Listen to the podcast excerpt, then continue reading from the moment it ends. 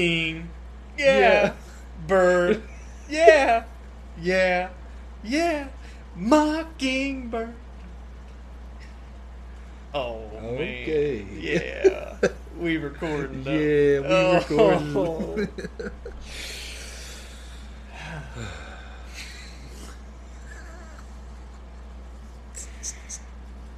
the new. Wait, wait, wait, wait, hold on, hold on, hold on, hold on. Don't. I, stole your thing. I start this shit. Ooh. Ooh. Welcome back, everybody. they ain't ready. It's Friday, Oh, it's Friday. and it's episode 27 of the Below Average Joe's MMA podcast? Question mark? Yeah. Um, remember when I said on Wednesday we went on that big tangent about big things in the future? well, Well, it starts today. we just have something to do with these every one month periods. We go through Yeah. some sort of big news. Yeah. Um, as of when this is being released, we're a day away from Yeah. hitting two months. Yep. So congrats, Dom. Congrats, Noah. Thank you. Um, but yeah, new logo. Um, let us know what you think of the new logo. We think that shit is fire. We kind of dig the comic book feel. Yeah, that wasn't intentional Yeah, either. yeah, it wasn't. It, we originally just met to uh, rebrand the name Yeah. to MMA Podcast, and then we just went down a loophole. Yeah, it ended up t- it, what what started as being about 15 minutes turned into an hour and a half. Yeah, we really just. At least it's been about two hours now. yeah. But But ain't she purty? ain't she? she's a looker, I'll tell you. but yeah, um, just want to be clear. We're still going to be giving you guys the Right. same content. Yes. Um, obviously, UFC is the premier MMA brand, Right. so therefore the majority of our content will be about UFC. That is Hence- what we usually watch. Yes. But this allows us to branch out. Yes. Um, there's some examples that, Will be mentioned today. yeah, I mean, I'm thinking like I can probably just talk like basically with our special episodes. One idea I've been wanting to do for a while is like a th- throwback reviews Yeah. of pay per views. And I don't want it to just be going back and watching old UFC cards. It'll include that for sure. Right. But UFC Fight Pass, the streaming service for the UFC, has a library filled with fights from Everywhere. going back decades. So I'm talking like old Pride cards, Yes. Strike Force, Yes. WEC, Yes. along with the UFC. And hell, if we eventually make our way down that Bellator rabbit hole, there's no Yeah. reason we can't go back and do that as well. Um, that's just one of the many examples of branching out like this. But it also allows us um, examples like if the UFC isn't holding a card Right. on a certain weekend. Yeah. Luckily for us, they've just been Basically booked to the end of the year.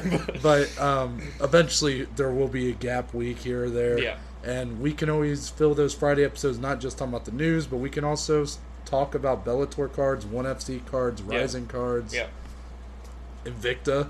the the s- the sky is the limit Yeah. for the podcast now, and not only just covering other events, it allows us to learn more because we love Yeah. the sport and we get to learn more, uh, branch out, learn about new guys, guys that could make their way to the UFC, guys and We girls. we are admittedly still very UFC centered yeah, in our viewing and what we are knowledgeable about. and like you mentioned, it's just hard.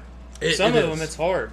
I mean, I mentioned it being a money thing, but I think even more than that, it's a time thing. Yeah, and like one championship, for example, is you know on the other side of the world. So when they start their fight cards, we're in bed, and Yeah. you know it's just it's hard, but we're trying. Yeah, and I think uh, I'm excited, man. Yeah, so I don't think you guys are going to notice too much difference in how we do things. It's Right. still going to be the same format. Right. Um, it, this just allows us to include more in it Yeah. instead of just saying UFC podcast and more. Yeah. Um, we decided to kind of cut that out because ultimately, what we're, we want this to be the podcast. Yeah, Like, this is the more part. yeah, adding, it's- you know what I and So mean? we just decided to scrap the and more and Yeah. just make it Yeah. include everything. The Right. MMA podcast. But with that being said, it's Friday, so you know that means that we are breaking down this Saturday's UFC Fight Night. Hashtag UFC Fight Island 5. Yes. Marlon Moraes versus Corey Sandhagen Big one. in the Bantamweight division. Huge implications there for potential title fights down the road. Oh, yeah. Uh, but we'll get into that card later. But we start with everyone's favorite segment of the week the news. The news. We have a lot of news. to Yeah, cover. buckle in. yeah, buckle up. Sit down, grab a beer, grab some food. It's gonna be a it's, it's gonna be a little long one. Yeah. And we're actually going to start with a couple of stories here from different promotions. Already, MMA already. podcast, you say? So Corey Anderson, who we have talked about before, because he just recently got uh, re- released from his contract with the UFC. Right. That was like a mutual thing, and then he goes immediately and signs with Bellator. He was a top light heavyweight contender at the UFC, so it was a Right. big signing for them. He got his first fight announcement. he did. He's going to be fighting Melvin Manhoff. Now, I just want to Welcome to Bellator. Melvin Manhoff has never fought in the UFC. However, he's 32 and 14 and 1 with two no contests. This guy's been fighting forever. Literally, his first professional fight was in 1995. I wasn't born yet. I wasn't either. Huh. But he has fought everywhere. He's fought obviously Bellator for the last six years, but before that, he even had a fight, a couple fights at one. He fought in Strike Force. He's fought in Dream. He's fought in K One. That's his background. He's a kickboxing Ah, background. shout out Overeem. Yep. Uh, he's fought in Heroes, uh, Cage Rage. Look at that big green streak right there. I mean, look, he's 43 years old. 44. Sorry, turned 44 in May. Um, this guy is definitely not in his prime. But when you have someone like Corey Anderson, who has shown to be somewhat susceptible as far as his chin is concerned, when you put him up against a striker like Manhoff, Yeah. I don't care how old he is. Like, Takes it one would be the punch. same way if like they paired him up with like Corey Anderson with like Anderson Silva. Yeah. It kind of feels similar in that way, Yeah. uh, where you would still be like, okay, we get it, he's past his prime, and Corey Anderson will likely be favored a decent amount in this fight, but it only takes one. Yeah. and he's going up against a very accomplished kickboxing Yeah. champion, a guy who out of his 32 wins, 29 of them by knockout. Twenty nine out of thirty two. This man has zero submission wins. he ain't taking shit to the ground, which is ultimately going to be Corey's. Uh, Strong suit. that's going to be Corey's. Uh, I would say route. Yeah. Although, hey, Corey surprised us with his hands before Johnny Walker. Yeah. So, That's did you have any thoughts on your end on this? I mean, best of luck to Corey. That's a heck of a challenge, but I think it might. I again, I don't really know rankings wise Yeah. how Bellator looks with that division, but they have a newly crowned light heavyweight champ uh, after Ryan Bader lost. So maybe this is Corey's way to get in there to a title shot. I, I A mean, lot of people thought he might be gifted, or I shouldn't say gifted, but given get- a title yeah. shot immediately. Um, kinda I glad think they it's I didn't. think it's better that they try to, in a way, make him earn it still. Yeah. And this is by no means going to be a cake. Well, I mean, it could be a cakewalk, but it, on paper, this Melvin presents a big threat. He's on a two fight win streak right now. Yeah, I mean, this guy's not just been losing all the time. He's he's still competitive. Uh, he just he hasn't fought in about a year, but you know, I, I'm And then, I- and for the, for- on his side of things, if he were to beat a guy like Corey Anderson at 44 years old, a guy that was right on the cusp of a UFC title shot, hey, maybe it's his turn for a Yeah. title shot. you I, know? and admittedly, like we are as casual as it gets to Bellator, but the fact that we're excited about this fight, yeah, exactly. Yeah, I mean, that says something to what they're doing over there. they are doing big things. I'll give them credit where Yeah. it's due. So we'll obviously talk about that fight when it happens, um, but excited for it for Yes, sure. for sure. I believe it's happening in November as well. I, I don't have the exact date, but I believe it is November when that fight will be taking place. So coming up soon. Right. And now we move to a different promotion. Yes. Another one. MMA podcast. You say This is probably we just talked about what is this? I would say in America the second biggest MMA promotion. this is what I would say is number three, Yeah. and that's one fighting Yeah, championship. and it's not American based. nope, out Yeah. of Singapore over in Asia, they are huge over there. yes. Well, and they have um, big former UFC personalities at the head of their operations. That's true. Rich Franklin and Misha Tate hold very large roles Yeah. in that company. Shout out our boy Rich, yeah, Ohio shout boy, out Rich. former best in the world at one point. So, since this pandemic has started, ONE FC has been putting on fights. However, from everything I've heard, they've been not the strongest of cards. It's been kind of just a means to an end. Right. Um, but basically, they're coming in a big way here. this is Unprecedented. this might be unheard of. This They- might be the first time this has ever happened. they have announced that they are holding an event on October 30th called One Semicolon Inside the Matrix. What a f- name. That's sick. Yeah. But even better than that, there's four title fights on this card. Not one, not two, not three, four world championship fights. Yeah, it's uh That's insane. Yeah, it's uh that's definitely a huge deal for them. And like admittedly again, we are very casual with 1FC, but they're not just, you know, this isn't like four title fights where it's like, okay, none of these guys are like big deals or anything. I mean, they're at the top this of main the game. event Look, the biggest star Bellator has to offer as far as like their homegrown talent is Ang Sang. Yeah. He is the dominant light heavyweight world champion. And he's been a guy that people have been calling for, wanting him to come to the UFC so bad for years. Uh, he just recently, uh, in October 2019, he beat Brandon Vera via second round knockout. Vera was trying to become champ champ. Yeah. Former UFC Former- title contender. Yeah, he was. So he's going to be defending the middleweight title against Rainier, the Dutch Knight de Ritter. The Dutch Knight. Our co-main event is going to be. Sorry, I lost it here. Unbelievable. Unacceptable. Now we got to switch back to the UFC part. Um, he is uh, the one lightweight world champion, Christian the Warrior Lee. Is going to be defending against the top-ranked contender Yuri Lapicus. Lapicius, I believe is how it, you would. pr- Lapicius, I believe. We've got a lot of names to go through. Yeah, today. man. I think UFC's hard to pronounce. yeah, yeah. Ugh. All right. Third title fight, the one featherweight world champion, Martin the Situation win uh, is going up against number three ranked contender Thon Lee. I just love that nickname, the Oh, yeah. Situation. The situation. That's pretty sick. And the fourth title fight of the four title fights. Yeah. That's cra- the UFC. Would they ever? Uh, We've seen three, but goodness, three will was we- a huge deal Yeah. for when they went back to New York. I can't imagine they would. Maybe I don't want to say maybe UFC 300. You never know. I guess I'll have to tune into the podcast to find Yeah, out. but then the one women's strawweight world title, the Panda, Zhongjing Nan. Don't know if I said that correctly. Oh, I think it was good. Going up against the number one ranked contender, Tiffany No Chill Tio. So, regardless of how little we know about the majority of these fighters, four title fights on one card. That's awesome. And I think it's a great way for them to come back, like in a Yeah, big way. this is their first big event back, and what I mean, hello, they'll get a lot of viewers. I would say so.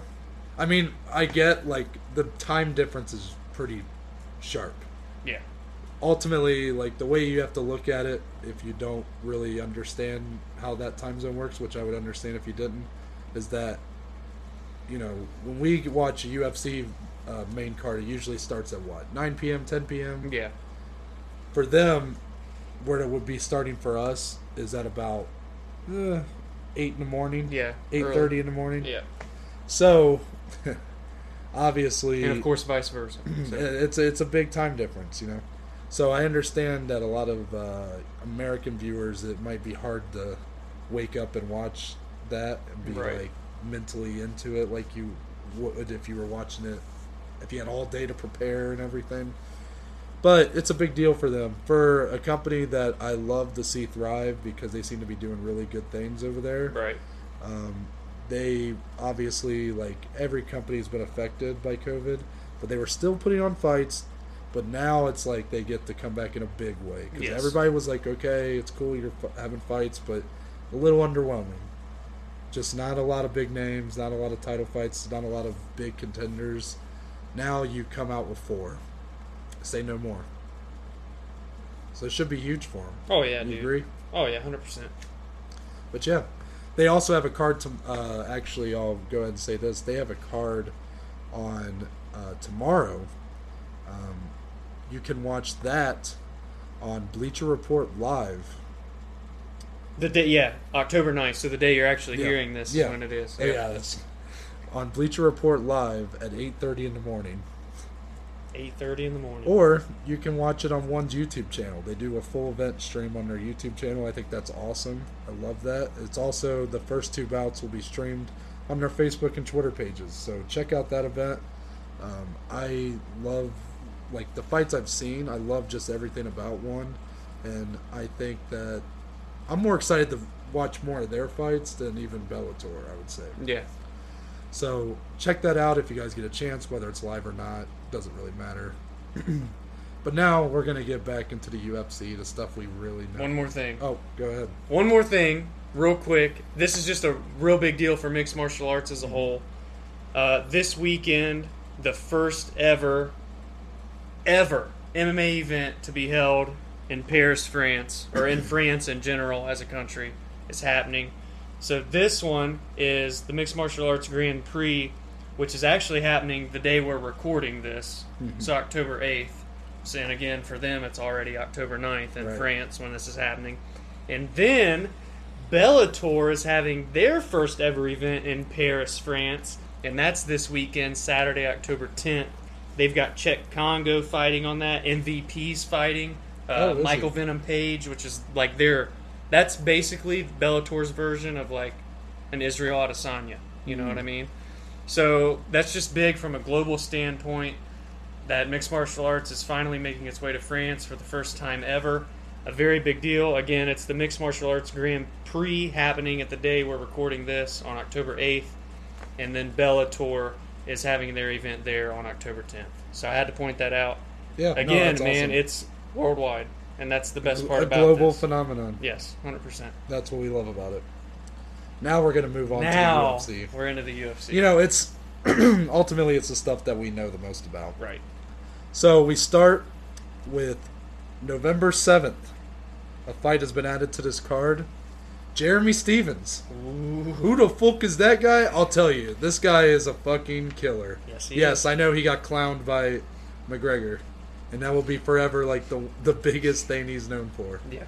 But please do not disrespect this man's name anymore. He is an absolute legend. I just had to get this out of the way because I I love Jeremy Stevens. Oh, yeah. Oh, yeah. He's going up against a rising contender yeah. He's got a tough one. in Arnold Allen. Very tough fight. So, Dom, give your thoughts to the people about this matchup and what this means for both guys, really. So we've got Jeremy Stevens is ranked ninth currently. Arnold Allen is right above him at number eight. Arnold Allen is sixteen and one on a seven fight win streak in the UFC. Last three coming against Jordan Rinaldi, Gilbert Melendez, and Nick Lentz. Only one loss in his career ever. Uh, This is an iffy matchup for Jeremy Stevens, but Jeremy Stevens loves welcoming that challenge. Well, if we're talking a veteran of the UFC, say no more than Jeremy Stevens. Now, unfortunately, he has to hold the record for the most losses in UFC history, but those don't come without wins. This man is an absolute savage, willing to put it all out on the line every time he walks into that octagon. Big task for Arnold Allen, but if he can get this win, he's now a namesake in that division, Yeah, making his um, way to that top five. Jeremy Stevens is never not, like, all of his losses are to guys that were top contenders at the time Yep. or rising contenders. Especially, like, even early on in his career, he was fighting guys like Melvin Goddard, Anthony Pettis, Donald Cerrone, Cub Swanson, like, eh, you know, these are guys that have been in the UFC for almost like a decade. Yeah, yeah. And have all a lot of those have fought for titles, won titles. Like you don't just you know you don't just have that. Even though you're losing those guys, like Exactly. that that shows how much the UFC knows that he'll bring out of the guy he's fighting, not just what he'll bring to the table, Yep. but what he'll bring out of the other guy because he's going to bring it. Oh yeah. Oh, he's gonna bring it. You know, um, the Calvin Cater fight, which was the last time we saw him at UFC 249, that was pretty tough for him. Mm-hmm. He got split open. Cater's on a tear right now. Oh, So Cater's that's- great. that- That's yeah, another. That's, That's, exa- another another example. loss where you're saying. But I even think back to I forget what card it was. I want to say, oh, I, I'm not gonna know it off the top of my head. He fought Zabit just a couple years Yeah, ago. he did. Maybe a year and a half, two years ago, and he put on a good showing against Zabit. I thought, Mhm. like considering how Zabit has looked, like he put on a very good showing against him, and there's no reason why I can't see something similar here. I completely agree. I mean, Arnold Allen is a tough matchup for anybody, including Stevens, but uh, don't count out Jeremy, man. He he still has something left, I think. Uh, He's got gas left in the tank, yeah, and I he's love gonna I, bring I that just fight. love I love the matchup. I think this is gonna be fireworks. oh yeah. And that's when November seventh fight Yep. night. November Okay. seventh. That's uh, your boy Glover and Tiago. Yeah. That's that card. Yeah, so that's that that card's starting to look real Mhm. nice, isn't it? Then we move on to a guy we talk about all the time, the biggest contender. Or, the hottest. the hottest prospect, in the yeah. UFC, Hamza Chimaev. Oh man. He's calling out But- everybody. But yes, however, he's not the one that's making the headline here. Right. We've had a lot of people that have said either, "I'm not going to fight you yet because it's not worth it," Right. basically, or have said, "I want that fight." But our most recent example, and one that I feel is very realistic, is Cowboy Oliveira The other cowboy. the other cowboy. So Dom, tell the people kind of what led up to like what Oliveira said and ultimately where we go from here. Oliveira essentially is saying, "Hey man, you're saying everybody's ducking you and doesn't want to fight you, but here I am. You know, I'm calling you out right here on Twitter." He said he's ready for a fight right now. and uh, Hamzat is literally just basically roasting everybody in the welterweight and middleweight divisions, saying, "I'm calling out top fives, top tens. Nobody here wants to fight me. I'm ready to fight whenever, wherever. Tell me when, Dana. Just name the opponent." He basically doesn't even care who it is at this point. His manager Ali Abdelaziz came out and said they've had three guys turn down fights for three different reasons against Hamzat. Um, I personally would prefer him to fight a Neil Magny, to be honest. But I think being able to get a, and again, he's not guaranteed to win, right? Right. But to beat a guy, if he were to come in and beat a guy like Cowboy Oliveira, all he's doing is just making his star even brighter, th- brighter than what it already is. So I- Uh, yeah, I mean you can't put it any better than that. Cowboy Oliveira is game. That guy's fought an- again a guy who's been around for a while. long time. Um, he's fought the who's who as well. Um, he's even, and the thing is, he's already headlined a fight night before. He headlined Yep. against against Cowboy Cerrone. It was Cowboy versus Cowboy. Oh, yeah. Yep, so I remember the poster. Um, it it wouldn't be out of left field for him to be put in this position as a headliner on a. Fight and people night. love watching him fight. He's uh, Yeah, always he's- excited. I mean, he just fought recently. I believe that was the Darren Till, uh, Robert Whitaker, Whittaker card. card. I believe. I don't know that for sure. Um, someone will have to fact check me on that. But he did just fight recently. Looked good. yeah. Still looking good, man. I mean, that guy's been through some shit. You Oh, yeah. ever read into his backstory? Bro, this man, I, I don't want to mess this up, but apparently on like Christmas or Christmas Eve, this man had a grenade thrown at him. You serious? Oh, yeah. Literal grenade. Just landed at his feet. I mean, you know, I. I, ask, I I prefer not to ask questions. Okay. Fair enough. But that dude, he ain't just a fighter in the cage. Man. He's a savage. That dude, that dude comes from some shit. yeah, he's as game as they come. Um, yeah, kind of a weird little point there about the grenade, but he's okay. Yeah, clearly. He's So, ready to fight Hamza. He's ready to fight Hamzat, who I, I don't know which one I would prefer, Hamzat or the grenade. So we'll see what we'll see what That's happens there. a good point. Um, we move on from there to Leon Edwards been making headlines. Uh, quite this a bit. is just high school drama at this point. Um, so Leon Edwards, for a while, for especially the last couple weeks, has really been garnering a a lot of sympathy from the MMA community. You know, he's the number three ranked contender at welterweight, Mm-hmm. and he hasn't fought in over a year. He was scheduled to fight Tyron Woodley at the end of March, I believe, or early April. Um, that fight card got scrapped, obviously, because of COVID. Um, that fight didn't get rebooked. Instead, Tyron fought Gilbert Burns, and then Tyron fought Colby Covington. But um, a lot of that was due to just the international travel bans that have been going on and whatnot. So he's been struggling to get a fight. Well, now there's been some, you know, he's been trying to call out guys like Masvidal, Colby Covington. They just don't. Gilbert seem- Burns even. yeah, they just don't seem to really be interested. Uh, mostly, it's just because he's not. He's probably one of the le- he's the least well known guy in that top five for sure. Yeah. And right now, he's really the only one without a clear path. Like it seems like Usman and Even though it Gilbert should be the Burns. clearest path, you know, eight wins in a row, Yeah, I unbeaten mean, in I'm- 4 years, it was- but yet it's he's so far from a title shot. it's gonna be Usman Burns and likely Masvidal Covington. I yeah, would and the say. winner of Masvidal Covington will probably get the next title Yeah. shot. So So he's kind of in this this rut. He's stuck at. He's a man with no home, or Mhm. whatever you want to call it. But he has had one guy that's been literally calling him out, in the nicest of ways, and that's the NMF, the NMF, not the BMF. the nicest motherfucker, Yes, Wonder Boy Thompson. Stephen Wonderboy Thompson. We love some Wonder Boy. Who doesn't? Yeah, he's he's a great guy. Called him out in the nicest of ways. Leon basically said, "Go fuck yourself." Respectfully, yeah. he literally said that. Um, So Shout out to Steven. So I do just want to finish my point by saying that he had a lot of support, a lot of sympathy, and now it seems like everybody's kind of turning on him again. on Leon. Yeah. Yes. Yeah. It sounds Because- that way. Stephen Thompson is ranked sixth in yes, the division, or might even be No, fifth. fifth. I think he's it's fifth. Yeah. he's a top five guy. Yes. Like, come on, man! Like, eh, people are like, okay, we get it. Like he's below you. But it's But- the biggest fight you can have right now. Yeah, it's like, uh, do you want to fight or not? Yeah. Right. Yeah.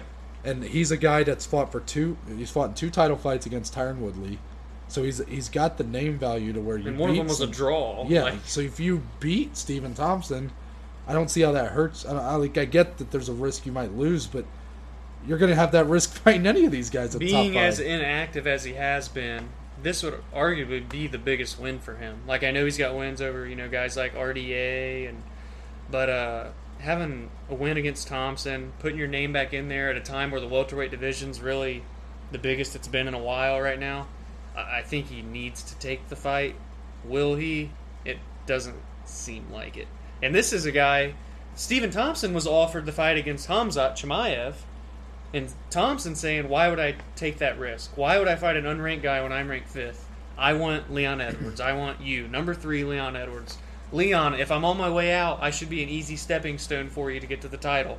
Please, let's fight in the nicest way possible." That's how he called out Leon Edwards.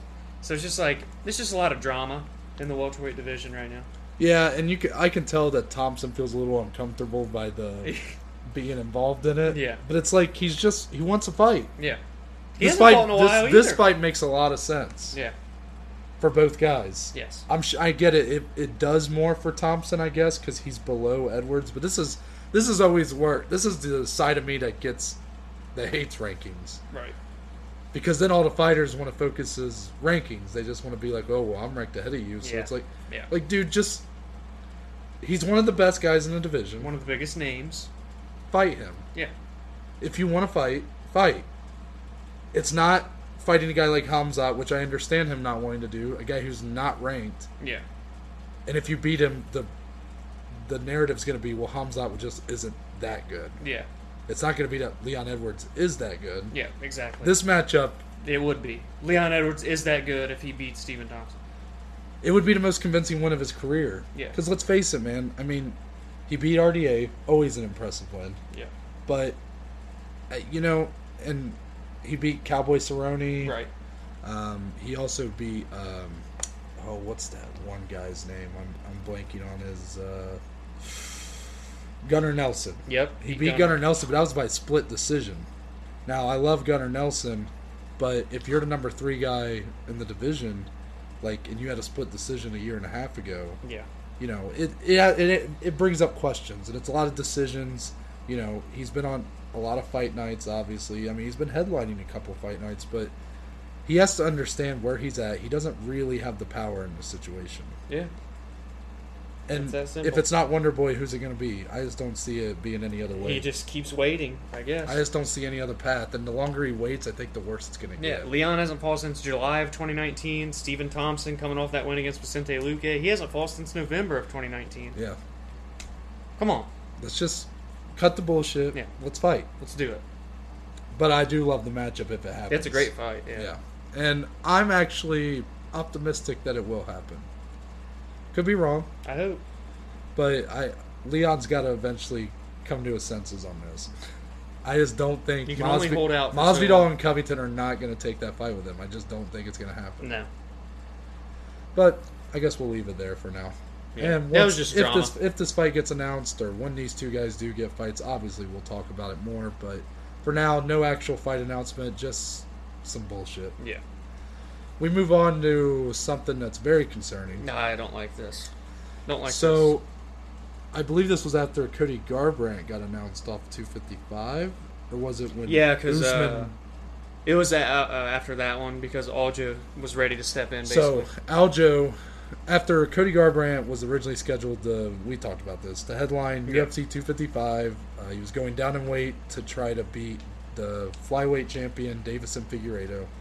Cody tore his bicep. yep, bicep. So he's out. in steps Alex Perez, who's rel- very unknown guy, in, you know, in that division. So Aljamain goes, "Oh, there's a spot open." So he goes, "Hey, Peter Yan, who Ready? who's the bantamweight champion?" He goes, "How about we, how about we get it on on that date?" Yeah. And Peter Yan's like, "Look, man, Uh, it's not me you have to worry yeah, about." he's basically like, I'm down, but uh, I the don't UFC think ain't- I don't think he's like I, I, I he's like I'm not the one who ain't signing. yeah, I think he He's said like, the UFC might have other plans from what I'm hearing. Yes. Yeah. I read that and I said, huh? Somehow that was the most terrifying response. Like he if he would have responded with some like I'll kill you or I'll I will even if it was like I'll take you into the deepest waters and drown you like that's hey, that's badass. That's scary. But him just saying maybe you should be a little scared cuz I think the UFC might have other plans. Like that's actually kind of terrifying. Noah, tell me they're not giving a title shot to Frankie Edgar. Tell me right now. They're not. Actually, that's not who I thought it was going to be. I mean, are you thinking winner of our preview card? No? No, Who? there's a gentleman who will be back in January. Oh, my word. Uh, T.J. Dillashaw. You just threw me for a loopity loop. Right there. Um, Oh, would it, it would make sense, wouldn't it? no, Why are they why holding not? off? T.J. Dillashaw, for those of you that don't know, he's probably the second best bantamweight of all time in Yeah, the UFC, after behind Dominic Dominic, Cruz. Um, he's been a multiple-time champion. Uh, he's knocked out Cody Garbrandt twice. He tried to go down to flyweight like Cody was planning to do. Um, the first ever card on E ESPN. Yep. He was headlining against Henry Cejudo, who had just won the flyweight title from Demetrius Johnson, who's one of the best ever. That was a big fight. Um, TJ was going down in weight. He got knocked out in like 30 seconds. Yep. Uh, got dropped like three times. I know there's a lot of debate about that stoppage. I It was just gonna come keep on, man. happening. Come on, man. Yeah. That's what I'm saying. So coming off that fight, um, there was a lot of talks of like a rematch, maybe at bantamweight or just another rematch at flyweight. But we didn't have to worry about any of that because uh, No. TJ, TJ, took care of that for himself. he popped for EPO, Yes. which is a steroid yes. essentially. Yeah. It's the same thing that um, Lance Armstrong. Lance Armstrong tested positive for, for you know comparison's sake. Yeah. So he's given a two-year suspension, but Well, it's a two-year suspension from the time of the fight yeah, And that fight- first week of January, I believe. of 2019. Yes. And now we're approaching January 2021. so oh, I don't like that. is that does that seem plausible to you? Yeah, it does now that you say it. I did not even think about that. When you said Frankie Edgar, I had heard that, but I I really don't think that that's gonna happen. The only other thing I thought of was the winner of Marais and Sandhagen, but I don't even like that because if Sandhagen were to beat Marais, Because I just kept thinking, like, okay, Aljo is a very marketable guy. yeah, He's got the flash, he's got the personality, um, he's got the resume to back it up. He's got everything. He's a good talker. He, great you know, cornerman, great coach. Yeah, he's got a even. great camp behind him. Like, I was like, what is it that's stopping UFC from committing? To me, Wow. Frankie Edgar is not that at this point, and I don't think Morais or Sandhagen are. Obviously, not Sandhagen, but Morais even, even though he knocked out Aljo a long time ago. Yeah. To me, it's T.J. Dillashaw. Wow, I could be wrong. that's a. I But didn't we're even- approaching. I mean, likely if this fight got booked, I mean, sure it could take a spot on 255 or 256, but it'd likely be for the beginning of 2021. yeah. That's when TJ comes Yeah, back. TJ can fight in January. Yeah. He so he could start training for a fight right now. Just because he's not eligible to fight, he can train for a fight and still fight in January 21. Oh, Noah. yeah, did I? Did I? Yeah. I didn't even think about that. Didn't cross my mind. yeah. It's um, I don't like it. I Aljo versus Jan is the fight, but you know, I and I don't really like. Is TJ really that much? Like, is he really gonna do that much for pay per view buys that? I don't think people like him now. Well, I mean, maybe they look at it like they people are going to tune in to see him lose. There is the thing. Colby Covington has that effect, you know. I mean, I guess. Ah. I don't know. I don't like it. It feels very scummy to me. Aljamain deserves it so bad. Aljamain deserves it. He's earned it. And like, if it wasn't him, like if Marlon Moraes wins on Saturday, like I still think Aljo has yeah, earned man. Five But- fight win streak. it. Like, I'm just saying that you know. Like really, I would even put Marlon as like above TJ. There's a lot of guys I'd put above TJ at this point. Like, give make him earn it, man. But- Yeah. you know, it, uh, that's just what I thought. I don't know if I know I threw you for a loop there, but Yeah, I mean, that's very plausible now that I think about it. yeah, the timeline it, it lines up yeah. Uh, hope there will definitely be more to come of this. I'm sure Aljo is freaking out. oh he probably saw that tweet and was like huh That's that was the most that, that was that tweet like gave me shivers. I Yeah. was like, whoa, like that sounded like a serial killer. Yeah. Just like it's not me you have to be worried about. yeah I was like, wait, is there someone behind me? Like what? yeah yeah Uh, but obviously, more to come on that. Um, we'll move on to. Uh, so we had 255. Uh, that main event is off. Well, now Davison's fighting Alex Perez. Our main event for 256 is also off. off the table Kamaru Usman versus Gilbert Burns. No longer going to be headlining that card. It looks like it's going to be rebooked for like February. yeah i saw january february kamaru just said he has some uh, lingering injuries he wouldn't have been ready in time yeah. but they're keeping burns is going to get the title shot Yeah, So- I, I think that's, and I, I'm glad they're doing that. There's been, you know, Ariel Hawani has been pushing for him to fight uh, leon Leon. ah. I, I think Gilbert's earned it. He's, Yeah. this is the second time that it's going to fall through the cracks, at least for now. So, like, at this point, like, it's not his doing. I mean, the first time COVID, like, Yeah. how can you help that? This time, Usman pulling out. Like, yeah the guy hasn't done anything wrong. Don't make him re-earn the title shot. Right. You know. But that car- that fight is ultimately off that card. So now you have the one title fight on there: Megan Anderson uh, fighting Amanda Nunes. wonder what they're going to fill it up with Well, kind of segues us huh it does. I do have one news story Oh, in between true, it, true. but I guess we'll. it relates though Yeah, I mean, we're tying these last two bullet points into one big one so once again, the the days of our lives, the young and the a restless, lot of drama going on in the UFC. The lightweight division is just a a vicious news cycle every day. It's so hard to keep up. But we'll start with Tony Ferguson. He did an interview with Ariel Helwani. What an interview. it, it's always like that with Yeah. Tony. Uh, he just kind of went off Yeah. W- deservingly so. I thought we were going to get a fight announcement. Me too. Um, I was thinking it was either going to be him versus Chandler or him versus Poirier, probably on 255 or 256. Um, that did not happen. He instead just basically said Ranted. he ranted. Yeah. So, and what this is also going to lead into is Poirier, Dustin Poirier, after that fight with Tony was ultimately scrapped. Yeah. Um, he kind of called a shot, in a sense, to Connor. Hey Connor, what are you up to? Connor's like, charity boxing match. Come to Ireland, baby. and I guess. And it all it looked like that was going to happen. Uh, I, I never thought Then that the- was going to happen. Essentially, the UFC sees that they're like, no, no, no, no, no, no. So then Here's they're a- like, here's a- here's we're a gonna fight." offer you a fight. Yeah. Dustin accepts. And Connor- as of today, when we're recording, Connor said he accepted. well, hold on, that's not necessarily true, Dom. Yeah, it That, that- no, no, no, no, no. There's an exception to that sentence. They offered the Yes. fight that was offered was for 2021. Yes, Connor said nope. Pump the Connor brakes. said it has to be in 2020. It's always something, isn't there? There's always something. So these are like three points in one, but why we're grouping the Urs- Usman versus Burns being put off to these stories is because ultimately 256 is going to need some boosting. It is. And Like what a Amanda boost. Nunes versus Megan Anderson, great fight. But like people were talking about boosting up 255. 255 is looking like a hell of a card. Yeah. I don't know what you guys are looking at.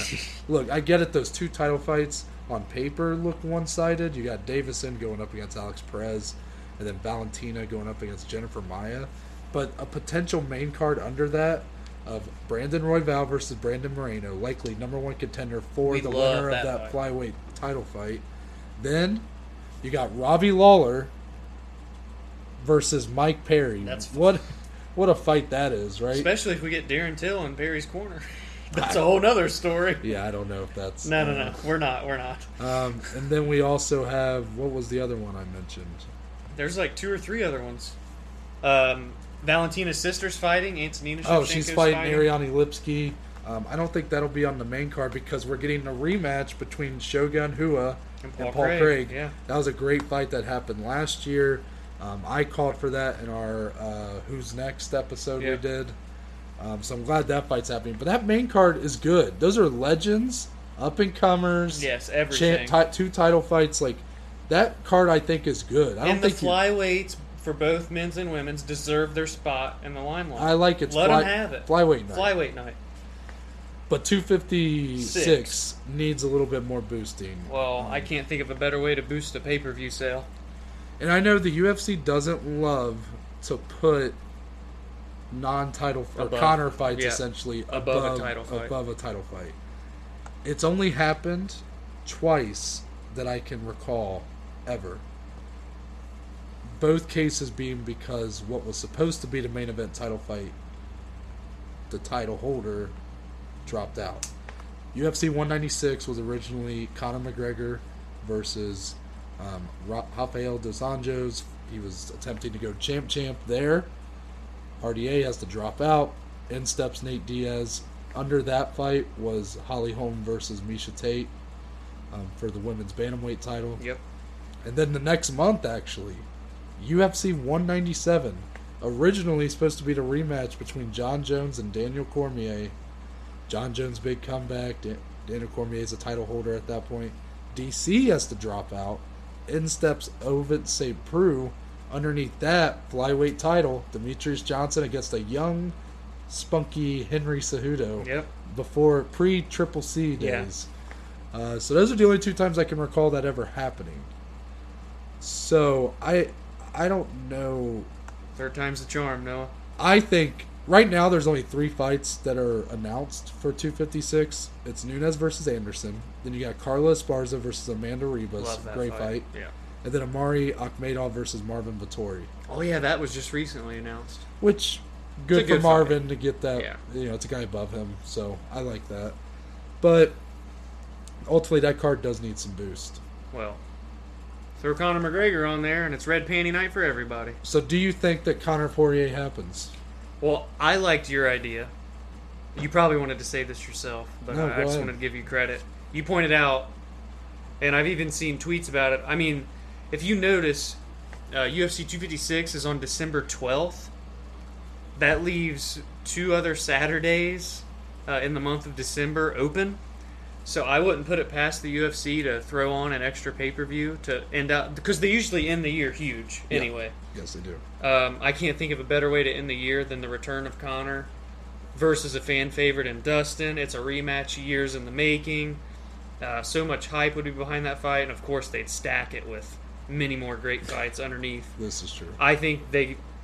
I like the idea of them doing their own pay per view, but at the same time, doing a 256 headliner with Amanda as the co main, that's huge. Yeah. So either way, I don't want them to fight at the 255 card in November. I don't want that. I don't think it need. I don't think Connor. I, apparently, he said he would, but considering there's two title fights underneath him, you might. I- as I- well, yeah. I just. I would rather. I understand putting him above Amanda Nunes and Megan Anderson, even though Amanda is the women's goat, but I get it.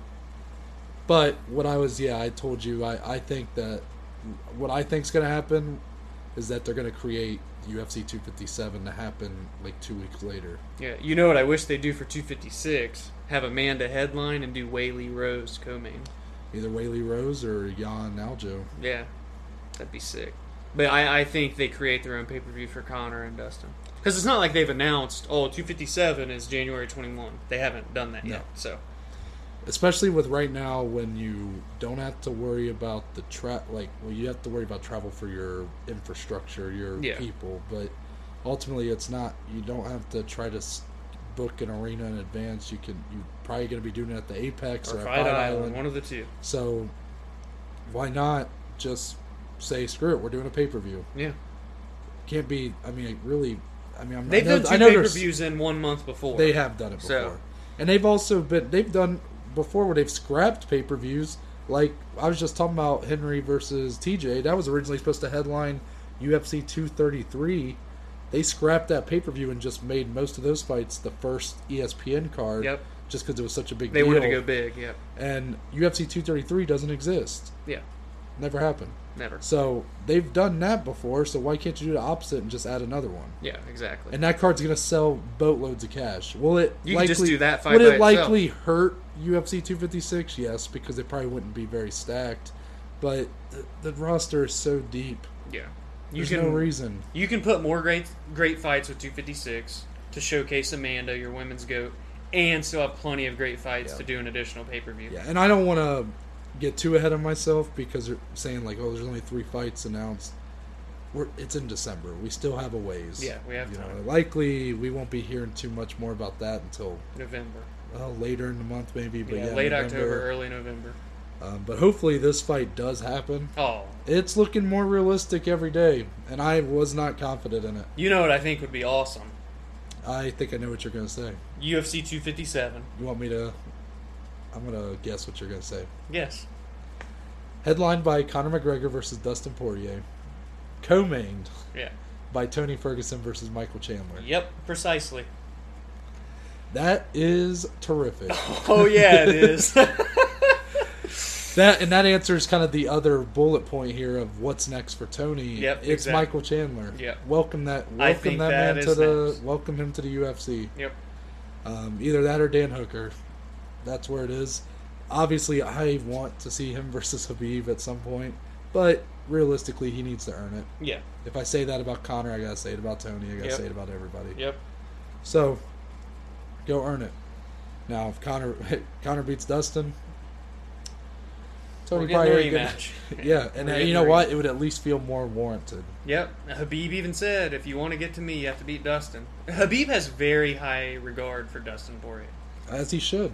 So, I overall though, that's gonna be huge if it happens. in And- a Connor Dustin match at 155, man, a rematch years in the making. Um, it will not- guys that they're at such different places in their career Oh, than yeah. the first time they Oh, fought. yeah. Connor took over the world and is kind of, in a way, it's like people are questioning has he stagnated? You know, he looked terrific against Cowboy Cerrone, but Has he stagnated? Well, Dustin has done nothing but improve, and oh, it's shown. he's, he's gotten better every fight. So there's a lot of question, like, okay, What's going to happen? how- as it, Different weight class. because Connor knocked him out in about a minute and a half in the Yeah. first fight. Yeah, So it, this there's a lot of questions about this one. It's not so easy to predict. love it. Love that matchup. Yeah, I do too.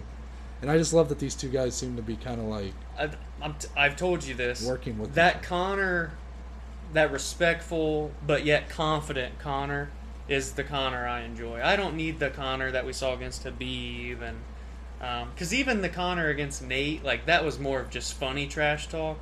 Yeah. I don't need that personal shit. There- and then the Connor we saw with Cowboy, I loved, and I think we're seeing more of the same here with Dustin. So he's going to donate to five hundred thousand dollars to Dustin's charity since they can't do the charity fight now, and I, I think it's all awesome. Yeah, and Dustin said that's going to go to creating a new what was it? uh, boxing slash MMA gym in his hometown where him and DC grew up, yeah. and to, uh, you won't have to pay a membership fee.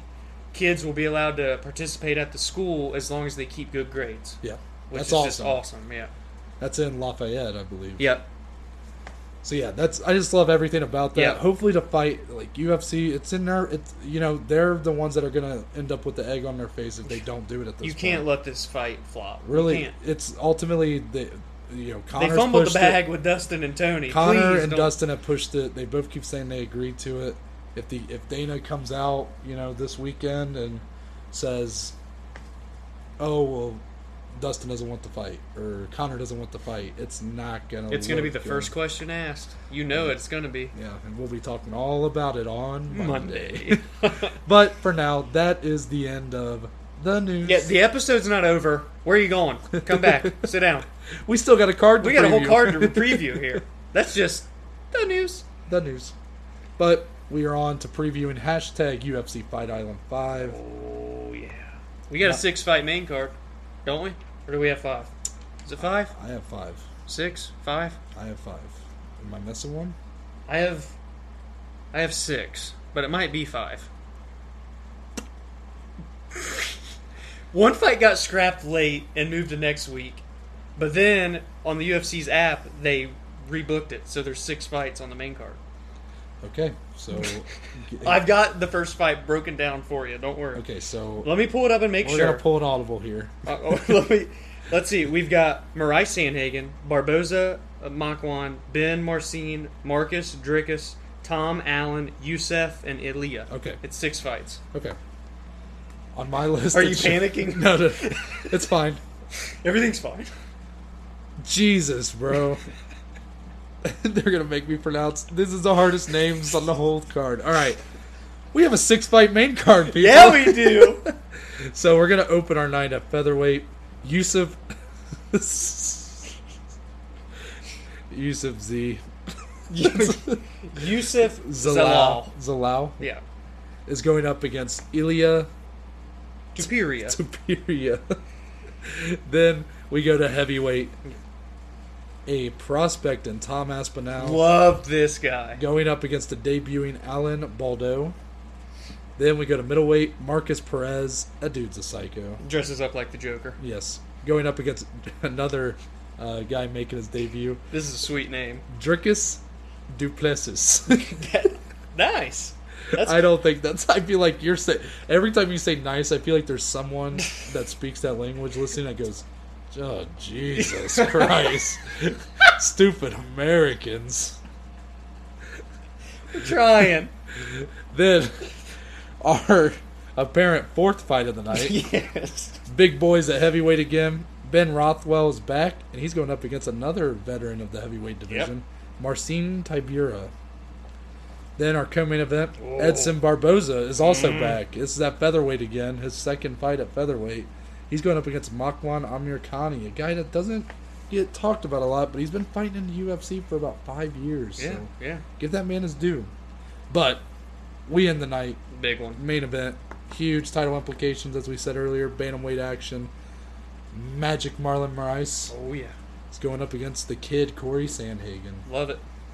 So we'll start with uh, Yusuf Zalal and Ilya Topuria. Men's featherweight You action, break though. it down. Yusuf is 10 and 2 with 2 KO TKOs, 5 submissions, 3 and 0 in the UFC. This will be his fourth fight of 2020, Noah. He is 3 and 0 in the year 2020 going for win number 4. We're seeing a lot of active fighters. We love mentioning that. And Yusuf is the next one to have his fourth fight of the year. Uh, Ilya, on the other hand, is oh, 8 0, 1 KO, TKO, 7 submissions. Ding, ding, ding. That's 8 for 8 finishes, folks. This is his UFC debut. Seven out of his eight finishes have come in the first round, my friend. This guy seems for real. Oh, yeah. He's not bad. No. But Yusuf's not bad. 3 0 in the UFC. What are we going to get here? I'm going to ask you that question because this is the fight that I was not aware was on the main card. Now listen, when a guy's undefeated, I don't care who they fought. Similar to um, our boy Dusko from last week, yeah. they're undefeated for a reason, and I think the streak continues here. I'm going with an Ilya Tupuria. Uh, man, eight of eight finishes. UFC debut, a lot to prove. He's on the main card at Fight Island. My goodness gracious, give me another finish right here. He's going to make it eight out of nine via first round finish. I'm going submission. Submission. First round, Ilya Tupuria. So as I'm scrambling to, I really well, your Threw you your in a loop preview actually helped good. because That's my goal with this. you know, yes. the nitty gritty. because ultimately I'm also going to go with Ilya here. But that it's tough though because you do have Yusuf who is three zero in the UFC. Um, it's tough. I mean, uh, all three unanimous decisions as well. Yeah. He actually was on the card for our preview, our uh, our pilot episode. Yep. Yep. So that's pretty cool. It's the last time he fought. But I'm also going to go. I'm actually going to go with the first round mm, KO TKO. Ah. all right. All right. All right. but, fair enough. uh, you know, that's. Uh, don't put too much on my thoughts there. Um, Dom definitely is carrying that one. But we'll move on to some fights I do know a little more about. Second fight Tom Aspinall versus Alan Baldo. Dom, break it down. Tom is eight and two, seven KO TKOs, one submission. Ladies and gentlemen, two fights. We've got two fighters with 100% finish rates. He's a perfect eight of eight in finishes, one and zero in the UFC. And my goodness, in his UFC debut, did he look crispy clean with that striking? He really did. very good striker, very good boxer. Put the man to sleep with a right cross or was it a left cross? Right cross. Right cross. Oh man, that thing was a home run shot. All of Tom Aspinall's eight finishes have came in the first round. On the other end of the octagon, we've got Allen, who is eight and one with seven KO TKOs, so that's seven out of eight via finish. Making his UFC debut, five out of his seven finishes have also came in the first round. This card is just full of finishers, and we love that. We love that, but I can't go against Tom Aspinall. Not after what I saw in that UFC debut of his. I'm telling you, the boxing skills I saw on display in the sh- short amount of time we got to see it, I was so impressed. And I think I was so impressed that he's going to get another first round KO in this one on Saturday night. So, man, you are spot on with Aspinall. By the way, that that So impressive. dude, that stand up. Oh my gosh, the boxing was beautiful. Yeah, yeah, it was. That was beautiful to watch. I Yeah. mean, that really made a statement to me. Oh, yeah. On the other end, look, Alan Baldo for making a. de- This is such a tough fight to debut. What a fight! Like this is a fight to me. Like I feel like both these guys could end up being very legit in the UFC. Yep. Baldo, like that finishing rate is no joke. Yeah. His one loss though happened in 2017, 26 seconds into the first round, a knockout loss. Hmm. Interesting. I am gonna give him a little more All um, right, all- time. All right. I'm gonna go with a. You know what? I'll do a third round TKO KO For Tom? for Tom Aspinall. Third round, huh? Man. No, I'm gonna go with second. I'm All changing right. it. I'm gonna go with the second round. He's never been to the third round before. so- Second round, huh? Come on, come on. No, bump I ain't it going up with first. me. Come on, Uh, I think you will see. I think this is my fight of the night. really? Well, mm, mm. I keep. You're, you're, No, I'm gonna stick with you're it. I pulling think, a dom. Uh, it's. I only see it going into second, but I think this fight could be pretty nutty Right. um, because Baldo has shown that he will come in and bang, Yeah. and Aspinall was looking clean. So I think that this has the makings to be a stand-up, just beautiful chaos, as we like to say. Right. And ult- ultimately, though, I think Aspinall with the crisp, probably technique, I think is going to ultimately get the upper hand, and also having a little bit more experience in the UFC. Um, but Baldo, I believe, look out for that guy. I think he's going to show some things here Yeah, for sure. that's going to at least put people like, oh, okay, that guy I want to watch out for. Well, and we talked about it on uh, Wednesday's episode. Or, uh, that heavyweight division right now just seems stale. yep. You know that, that top like eight anyway does because Yeah. they've like all fought each other. So I really want these new prospects to get in there quick. So this is a really good fight. And uh, I don't know if you, I don't know if I heard you say it or not, but Baldo is coming up from light heavyweight. Uh, I didn't. Yeah, so this is his that's first- another reason what's making me think because you know he might not be used to the power and Right. the size of someone at heavyweight. Um, he is 32 years old. Uh, he's 6'4", though, so he's a big guy. Yeah. yeah. Uh, should be very interesting. Oh yeah. He's That's a- affiliated that's a with the good fight. MMA MMA factory, so he's definitely got some good guys behind him. But I think this will just be a um, what do we call it? Like it's like a like what goes up must come down at least once. Yeah. Yeah. So he's kind of been on this rise in the the minor leagues essentially. He'll have a slight come down, but I think he'll go right back up Right. after this. As you mentioned in that heavyweight division, we need guys like that. So yeah, I'm very excited for that one. That's I'm picking that to be fight of the night. I'll say it. I like it. I like it. So we move on to Marcus Perez and Dricus The Duplessis. Joker himself. I'm gonna let you take it away. Middleweight action, 185 pounds. Marcus is 12 and three with three KO TKOs, six submissions. He's two and three in the UFC, uh, but his losses, man. His debut was against Eric Anders, former Alabama football player. Um, he lost to him via unanimous decision. Also lost to tough alumni Andrew Sanchez via unanimous decision. Um, no notable wins, in my opinion, just yet. Again, just two and three in the UFC. Um, I will say he beat Ian Heinisch at LFA 22 back in 2017 via submission. So not a notable win in the UFC, but pretty notable when you look back at it now, considering Ian is a top 15 at middleweight. Yes, and also LFA is pretty much the premier minor league organization Right. for men's you for men's up and comers. Right.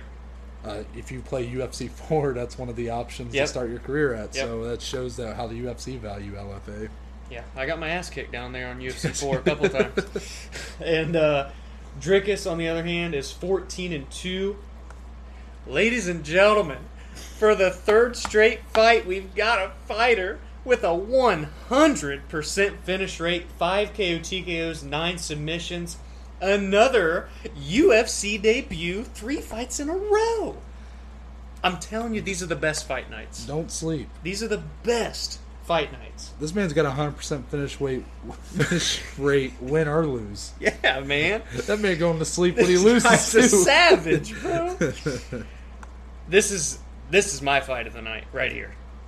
I, I think like we're it. gonna see beautiful chaos. I Now. like it. I like it. but I'm going with the UFC debut. I'm going Drickus. Are you? Drickus Duplessis, right here, UFC debut, making a statement against Marcus Perez. Fan friendly guy. Got a lot of people love watching him at the weigh-ins when the fans would be there. He'd paint his face and do all the crazy stuff.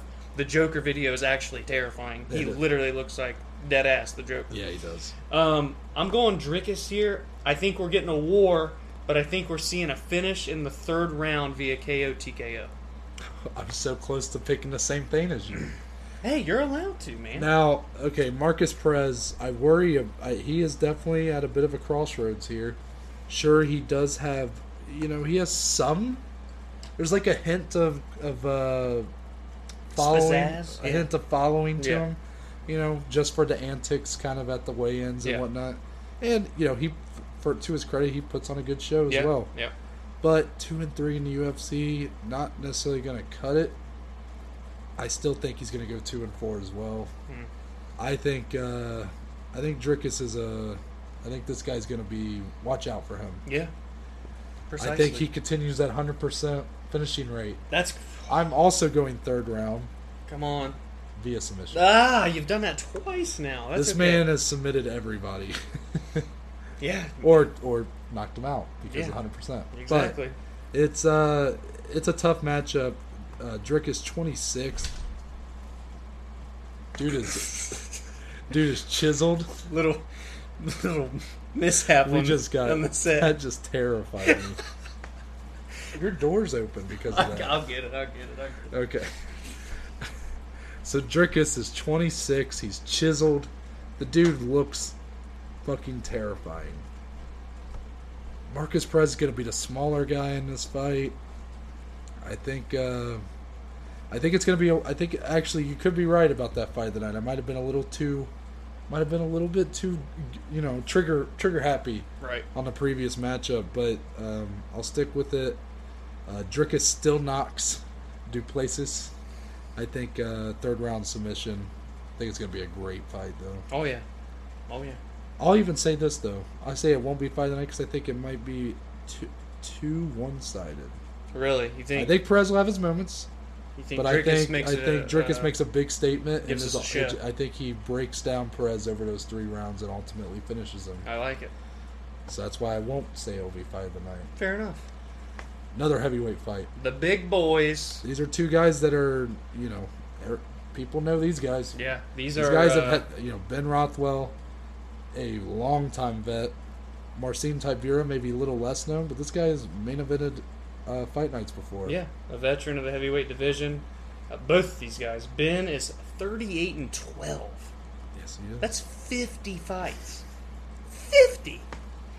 Um, he has 28.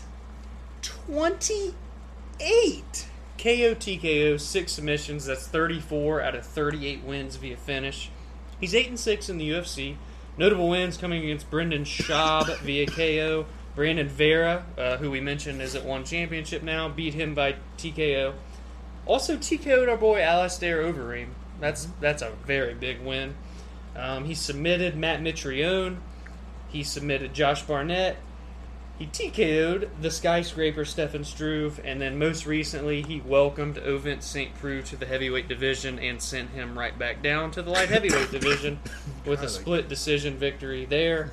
And he has some notable losses. Uh, he lost to Kane Velasquez back in the day during Kane's rise to stardom. that was that was a beatdown. Yes, that was a TKO for Kane. He then lost to Mark Hunt via unanimous decision. Lost to Gabriel Gonzaga via submission, which is odd because Yeah. Gabriel Gonzaga is just a powerhouse. Yeah, he is. Um, he lost to JDS via unanimous decision, Bloigi Ivanov via unanimous decision, and his most recent loss was to Andrei Arlovsky, also via unanimous decision My best friend. your best friend. And on the other end of the octagon, we got Marcin Tibera, who is 19 and 6, 7 KO TKOs, 6 submissions. He's 6 and 5 in the UFC. Notable wins against Andrei Arlovsky because Andrei Arlovsky has literally fought every single damn person on the UFC heavyweight roster. Orlovsky was robbed. He al- he has also beaten Stefan Struve via unanimous decision and Sergey uh, Spivak, who I had to mention. Sergey Spivak, Oh, sorry. The polar bear, the right? polar bear. via unanimous decision, and some notable losses to Fabricio Verdum via unanimous decision, the Black Beast himself, Derek Lewis via KO, Shamil Abdurakhimov. It's pronounced Shamil Abdurrahimov. That's why you're here. Thank you. Uh, via TKO. If you don't know him, by the way, that's number nine rank in the heavyweight division. Kind of a big deal. And uh, Augusto Sakai via KO. We're going to see a heavyweight barn burner here. But I think Big, big Ben gets the job done again. via decision. I'm agreeing with you. That last I- fight with OSP was a drag. Really? Remember, Oh. I said I really liked it. Yeah, I guess it was Look, more so- OSP gassed, Yeah, I think that's what made it but I feel Worse. like what's weird is I feel like OSP gassing made the fight more even. Like I feel like if OSP had the cardio, I think he would have taken that fight. Well, and OSP gassing it kind of just left him to just throw one or two big shots and then take some. But they breaks. were landing. I Exactly, mean, look, yeah. and Rothwell was landing right back. It was Yeah. I lo- I actually really liked that fight. I think you need to go rewatch it. All right, I will. I will. But I'm going to actually agree with your pick again. Yeah, Rothwell by decision. yeah. I think Rothwell has uh he has definitely shown some more grind it style. Yeah, he has, for sure. Um, especially that last fight with OSP. Now OSP being a very accomplished striker, it makes sense. Um, Ti- Tibura also kind of has that grinded out style. Yeah. I think you're going to see a lot of clinching in this fight. Yes, yes. Um, Rothwell's going to be a little bit bigger, I believe, and I think he's going to be a little bit more powerful to the point where he can get the better, the upper hand in his clinch, like in the clinch work and whatnot. Uh, I don't think it's going to be a particularly exciting fight, if I'm being honest, but it'll be a big win for Rothwell to kind of reestablish himself Yeah. in that division if uh, the OSP win didn't do it already. And um, for Tibera, you know, he, he, he ain't going to lose too much from this. He's already kind of a 500 fighter. Yeah. This is just another loss for him, and he'll go on to the next one, I would Yeah. say. But I'm going to stick with Rothwell. By all means, you know, Tibera tends to lose by getting knocked out. Four of his six losses by knockout. So in a way, it's like okay, well maybe he'll right. you know. But the finish rate of Rothwell shocked me when you said that. I did not know that. 34 out of 30? 38? I would not have guessed that at all. Um, so that definitely had me going. Hmm, is he really going to go to two decisions in a row? But you don't do you don't do MMA math. It Right. never works out. That It's way. just the styles of these guys. Yeah, I just now, don't think get me that- wrong, both can go to sleep. It's a yeah. I heavyweight think it's division, but- definitely going to be a grinded out Yeah. fight. Probably going to be my pick for what would be probably the least exciting fight of the night, Yeah. but still a big fight nonetheless. And you never know what can happen. Yeah. That's the beauty. of course. Watch this will end up being in our top ten fights of Yeah, all time right. someday, and then Right. I'm gonna have to eat those words. Yeah, we do that quite often on the Yeah, we- Below Average we Joe's do. MMA podcast. We're below average. yes. Now, co-main event: This is a fun one. Edson Barboza versus Real fun. Makwan Amirkhani. Yes. I do wish Edson stayed at lightweight, but I digress. Edson Barbosa is 20 and 9 with 12 KO TKOs, one submission, and the most vicious damn kicks you'll ever see in your life. He's 14 and 9 in the UFC. 23 of his 29 fights have been in the UFC. A true veteran for the company. Notable wins against Ross Pearson via split decision, King Bobby Green via unanimous decision, uh, beat Paul Felder via unanimous decision, beat Anthony Pettis by unanimous decision, Gilbert Melendez unanimous decision, uh, Benil Dayush with a very impressive KO there, and then the brutalization of Dan Hooker's body in his most recent KO finish. Hurt was- me watching. Yeah, Shout out Dan Hooker, the toughest that there is. that was a that was a smash. hmm Edson yeah. smash. Yeah, it was, and he's about to get smashed in the notable losses too, because Yeah. he's got losses to Cowboy Cerrone via submission, Michael Johnson via unanimous decision, Tony Ferguson submitted him with a freaking Brock's choke or Brokes choke, I don't know, some weird choke. a Only dog. Tony Ferguson would do. It's a Darce choke. Oh, I thought it was called something else. And uh, Sure Dog. Uh, Habib smash very badly. And then Kevin Lee with a vicious TKO. Uh, Justin Gaethje one punch KO'd him. Ooh. Yeah. Ooh. Ooh, that was bad. Paul Felder gets his revenge against um, Edson with a split decision. And then most recently makes his move to featherweight and loses to Dan Ige via split decision in a fight that I think we both agree we thought Edson won. Yeah, On the other end, we've got Makwin, who is 16 and 4, 1 KO TKO, 11 submissions, so 12 out of 16 via finish. He's 6 and 2 in the UFC. The problem is, the notable section here for our guy is not very big. Notable wins, in my opinion, just against Jason Knight, and that was via split decision. In terms of losses, both of his losses have been to very notable guys Arnold Allen via split decision, and then Shane Burgos got a TKO victory over Mike. those are two hey, two tough losses right Yeah. there. Now, this fight, I think is the most. I think it's the easiest to predict how it's going to go, and here's why. If the fight stays on the feet, Edson Barboza is winning this fight. Yes. If it goes to the ground, Amir Khani is winning this fight. Yes. What am I more confident in at this point? I think Barboza is winning this fight. I think he has a lot to prove. look, you look at Barboza's record, you're going to see a lot of red. Yeah, recently. especially. Recently, that's what I mean. He's 20 and 9, no slouch of a record, but he's lost 5 of his last 6. So you go, "Ooh, that's a Yeah. that's a guy that might need to hang him up, right?" Well, the Habib loss, that's the first one on this. Um That oh was my gosh. that was a fight where I I genuinely felt bad for Edson. I really It thought was hard to watch. I really thought Edson would give Habib trouble. But instead, it was the mo- one of the most one-sided fights I've ever seen. yeah. But- Habib looked. That speaks to Habib's Yeah, greatness. it was unbelievable. So he comes back and main events a fight night with Kevin Lee. Again, Kevin Lee probably the best performance of his career. However, Barboza did have his moments He in that landed fight. that kick. That kick that had Kevin Lee doing the stanky oh legs, yeah, it did. He was all Um, wobbled. but ultimately a TKO by via doctor stoppage in the fifth round. That one. Then he gets the huge win over Dan Hooker. Great fight. But Great he's main performance. eventing on E ESPN against Gaethje. That's a fight everybody's excited for. They're like, wow, this striking, like these guys are going to go to war. Gaethje turned the lights off on that. This is in the middle of Gaethje's absolute uh, Yeah. tear of the lightweight division. So right there, like those are a couple of tough losses for him. Three of his last, like right there, I would have been like, okay, maybe Barboza's on a slide, like he's starting to go down. But that Paul Felder fight, you could argue he won that one. I Yeah. think split decision loss there, and Dan Ige, I thought he looked damn good. I remember even texting or Snapchatting you that night, uh, both agreeing that Edson had won that fight. Yeah, and I, I think those two fights speak to how good he still is. Those are two guys that are in the top. I believe Ige's borderline top ten. Paul Felder is now. Yeah. Paul Felder at uh, lightweight. Yeah, Ige right. at feather or It, it's featherweight. tough when you're on a two fight skid and both are via split decision, meaning a judge had you winning in both fights, man. Yeah, That's tough. it's very tough. You ha you know, th- there's got to be some psychological stuff there. Like, what's he got to do to get over the hump? Ultimately, though, uh, Amir Khani, look, he did get TKO'd by Bur- Burgos, but besides that, you know, he's been submitted once early on in his career, but it's been, you know, a couple of decision losses. Hasn't lost a lot. He's 16 and 4. I actually think this fight might go all three rounds.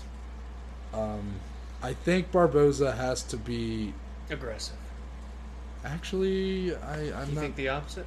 I think he might be tentative because I think he has to try to keep Amir Khani at distance. That's very true. There's going to be a worry of like if this fight gets to the ground, like he's dangerous. Mhm.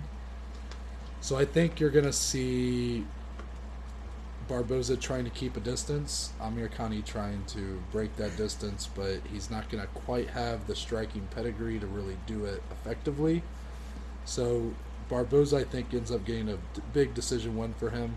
I don't, again, I don't think this is going to be as exciting as maybe some people would think, uh, considering how Barboza's style is and even Amir Khani, how they both usually bring it pretty well.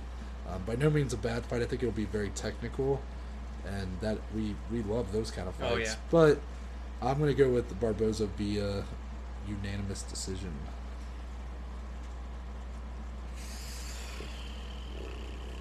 Love Edson. But I think that uh, Amiri Khani wants that big win. He wants to get over that hump. Again, he's six and two in the UFC, and this is the name. This is the name you want on your resume, uh, especially if you're in his position. So I'm gonna go with an actually an Amari Khani victory. I think he's gonna be able to get this fight to the ground. Uh, I think he's going to be able to close that distance. We've seen weaknesses from Barboza when the fights get to the ground, and ultimately, I think we're going to see a finish via submission uh, for Mako and Army Khani in the second round. Hey, that could very well happen, man. Amir Khani seems like a guy who could. This could be his like breakout moment. Yeah, He's been waiting for it. He's had two shots before it for guys that were, you know, up and comers with Shane, and then you had Arnold Allen. yep, Wasn't quite able to do it there. Arnold Allen was a split decision loss. yeah. Some judge gave it to him. And now you're co-maining a fight on Fight Island against the guy and Edson Barboza. Well, Everybody loves You watching have you Edson have to Barboza. ask. There's got to be a lot of questions about Barboza at this Yeah, point. yeah. Look, I get it. He's looked good in some of these losses, but they're still losses. Yep. So it, it could really go either way. I think it's kind of a 50-50 fight. Uh, again, it depends on where the fight goes. Can Yeah. Amir Khani get it to the ground and do his submission work? Yep. Because Barboza is not as well versed on the ground. It's Yeah. just it- it's always going to be the thing with him. But Barboza does have a great striking pedigree. Yep. Kicks Am- especially. yeah, that Amir Khani, I think, is going to have a tough time with. Now, what's funny, you mentioned the legs. I'm glad you did because I forgot to mention that in my breakdown of this. I don't know if you're going to see as many leg kicks. He's not going to want to get taken down. That's a. For a striker, the worst thing, or the most risky thing you can do against a grappler is throw leg kicks. Yeah. Because a grappler just has to catch one, and then you're off balance. Yep. And they have control over your body, basically, and they can try to get, you know, take you down. Exactly. So I don't think you're going to see a ton of leg kicks from Barboza. You will see them, but I think they're going to be Not as uh, prominently as typical. yeah, I, it Edson could, I Barboza. could be completely wrong. I, I think a lot of it depends on what kind of a Amir Khani we get. This is a big fight for him. Is he going to be a little bit of like a deer in the headlights, you know, and Barboza going to piece him up like he did to Dan Hooker, kind of? Right. Could happen. But there's a, I like this fight, though. I'm, I'm very interested to see what happens there. It's a big fight for both guys' careers. Right. They're really both at kind of a crossroads. And it's at and the, it's opposite, you know. Omari Connie's trying to prove himself. Edson's trying to just say he still belongs. you Because for Barboza, I get it. He's 34 and he's got these five of his last six. know? He's However, ta- he's taking some He's in, a, damage. he's in a new division. yeah, Conceivably, if he gets on the right win streak, I think if he wins this fight, he could still have some sort of hope, title aspiration hope. name at value featherweight- goes a long way.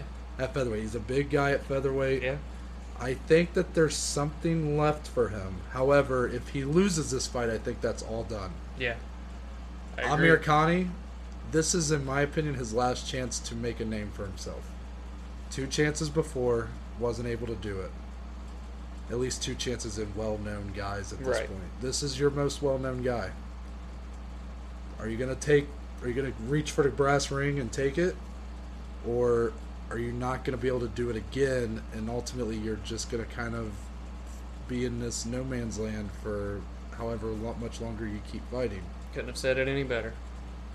But with that, we are moving on to the main event of the evening. Back to back, we got women's bantamweight last week. Now we got men's bantamweight this week. Oh man, this is a good fight.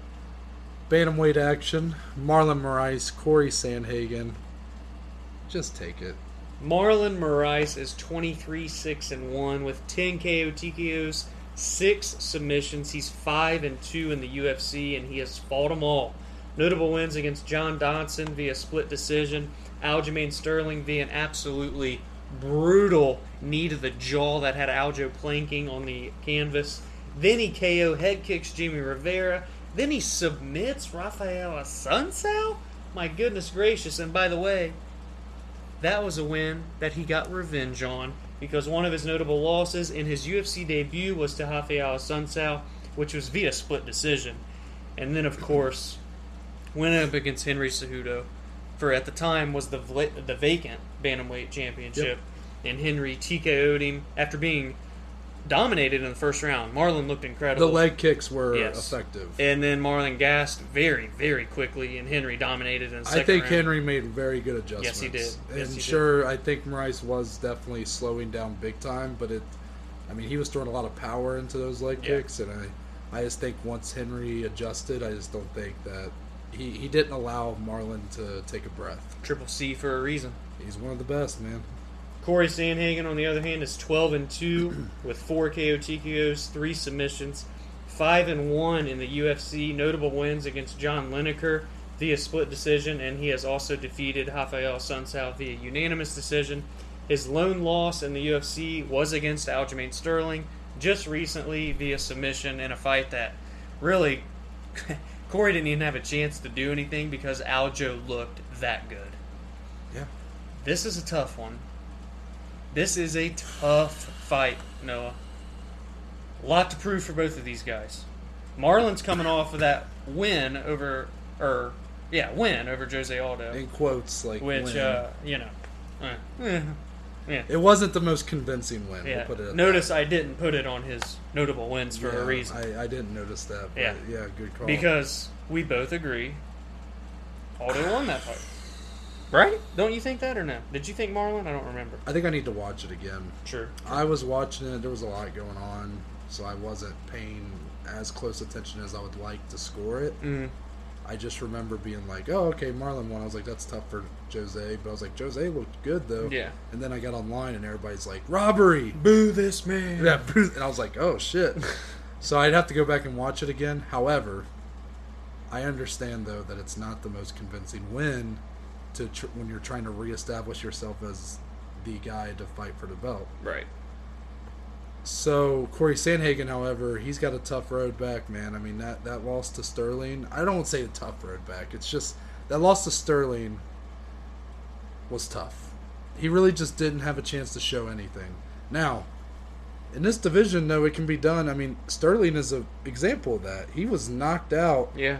very quickly by Marlon. That Moraes, was his last loss, if I'm And not then he mistaken. went on a five-fight win streak, and now he's Knocking on the door. he's knocking on the door. At least he should be right in there. The door's but- locked. yeah. Um, this what this really comes down to is, in my opinion, can Corey Sandhagen avoid the power Right. of Marlon Moraes? Right. Because Sandhagen is tall for that division. He's five eleven. But Marlon Moraes is definitely the thicker guy. He's five six, More so he's more powerful. stout. Um, Sandhagen does have a four inch reach advantage, seventy one to sixty seven inches. Um, not as much as you would think with the size, the height difference, but I don't. This is I- hard. This is hard. I I know where I'm leaning. I don't even know where I'm leaning. So you're gonna have to it's go more first. by the method that I'm because I'd like to say that the longer this fight goes, the more it favors Sanhagen. This- even that though this is- is his first main event. this is true. But we saw what Marlon, you know, like I said, he gassed in one round. Granted, Henry looked great, right? He made the adjustments, like you said, but he gassed. He had nothing left, and that was after one round. That's that's worrisome. Now, can he fix that? Can he adjust his cardio? Yes, that's been a little while ago. He's had a fight since then. He went three rounds with Aldo. See, I don't know if it was after one round. I mean, that second round is when Henry turned it around, but it was the third round at the end of the third rounds when that fight got finished. So, I- again, that doesn't. that's really like picking and choosing there. Like Mhm. ultimately, he still did gas, so it's not uh, it's not blasphemous to say that. This is a five round fight, if it goes all the way. That's Will where it- I'm struggling. Will it go all the way? I, I feel like if Sanhagen were to win, it will. But at the same time, we've never seen him go five rounds, and he has the skills to finish the fight. But at the same time, it's like, can Marlon really get finished by Corey Sanhagen? But then again, he I'm- got knocked out by a flyweight and all this and that. Marlon Moraes by second round TKO KO. I think it's going to be one of those a lot of feeling out, and I think it's just going to be one of those like out of nowhere knockout that's like wow, like it just comes out of He nowhere. has that effect. He does that, and I think for Sandhagen, it's going to be another just tough loss. But I don't like. I don't think he's going to look bad. I just think that it's just going to come out of nowhere. Essentially, I don't think you're going to see either guy get much of an upper hand for the round and a half or whatever that I'm predicting it to go. I just think that Morice's power is eventually going to strike, and I don't know if Sandhagen can take it. I badly want to pick Sandhagen here, It's but just I'm, book- I'm really struggling with how he can get the job done. Therefore, I'm also going with Magic Marlon Moraes. I think he's getting in there, proving how good he is, and he's getting the shit done in the first round. KO TKO. There. Performance of the night bonus for Marlon Moraes coming Saturday. We had night. almost every fight the same there. almost. You picked Amir Khani. And here I picked- am again. Out of six fights, I'm pretty sure I just predicted, or no, I predicted four finishes. So that's That's still a lot of finishes. I think I did too. I had the main event as a finish, and then I had, uh, I believe Perez, Drickett. Yeah, I had four. Oh, and Rothwell. I Uh, didn't. No, Or I that said- was a finish. Yeah, I Yeah, said yeah. decision. or yeah, decision. So But that is hashtag UFC Fight Island Five. tune in. I do. I do want to talk. Actually, I just want to give a shout out to on the prelims, um, Dana White Tuesday Night Contender vet Impa Kazagane. Yes. That guy ma- yes. made, a big statement in his debut. If on you can Tuesday Night tune Contender. in to the prelims, that man has a lot of hype behind him. Very good, very well composed, very well spoken. Yeah. Built like a brick shit house. Yeah, he is. That he's a beast. That's an exciting fight. I'm glad you mentioned that. I just saw him on there. I was like, I, need- I gotta at least give him a shout out. we love the contenders. And uh, I mentioned this guy on our uh, very first episode. Ali Alkazi is fighting again. This is the very first fighter from Jordan. Um, just throwing it out there again, just because I again it speaks to it's that global, worldwide phenomenon. yeah. I just wanted to throw it out there again that he will be fighting as well. So check out all these fights. Uh, it's on ESPN Plus this Saturday. Be sure to let us know your thoughts. Yep. But as for the rest of the week, or as for next week, Yeah. Right. Monday we'll be recapping these fights. Obviously, we'll talk all in depth about the main card and predict kind of what's next for some of these guys at the top. Wednesday, this episode's going to be a little extra special. Just a, a little bit. this is going to be our first review Yeah. and it's of the documentary that just got released on Fight Pass. Yes. Called UFC Fight Island semicolon declassified. Fantastic. It's I, uh, basically it's kind of a mini series. It's a four part Yes. series. Um, Dom has already watched it. Yeah, I if, have not. if you don't have Fight Pass, it is also available on E ESPN Plus. That's Okay. how I was able Awesome. to watch it. Fantastic documentary. We never got the chance to discuss our thoughts on Fight Island because we started the podcast after the debut of it. So not only do we get to review this documentary, but we get to kind of give our thoughts there as well. yeah. So I'm very excited to dive deep into that. That'll be a different type of Yeah. special episode. um, be interesting to see kind of how long we go on that one. Right. You know, but that'll be Wednesday. And yeah, Dom, tell the good people where they can find you on social media. You can find me on Twitter and Instagram at dsilly14. You can find the Below Average Joe's MMA podcast on Instagram at Below Average Joe's underscore podcast. Again, we hope you all enjoyed this kind of new rebranding, I guess we like to say. Again, it just allows us to uh, pursue our passions more, reach out, branch out, learn more, discuss more with you all. It opens a lot more doors for content um, in terms of ideas for episodes, so on and so forth. So we're really excited for this next step, and thanks for following us along on this journey. Agreed. As for me, if you go to my bio on Twitter or Instagram at ntbaker underscore, you'll be taken to our link tree, where you can find links to every major platform that we are on, both social and podcast. So, uh, Spotify, Apple, Google, Anchor, YouTube, Instagram, and even a link if you want to become a contributor to the podcast. Um, any money that comes from that is just going to be put back into the podcast. So if we once we hopefully one day decide to branch out and do some video podcast on Yeah. YouTube, uh, that kind of money will go towards that and just um, boosting the equipment that we're using here. It's a very small operation. right now, so, um, anything to help would be greatly appreciated, or you can just keep listening as I wouldn't expect anybody to do anything more. exactly. But again, you can find that on my bio on Twitter or Instagram at ntbaker underscore. But with that, we're out, and we're going to see y'all on. Have a great weekend.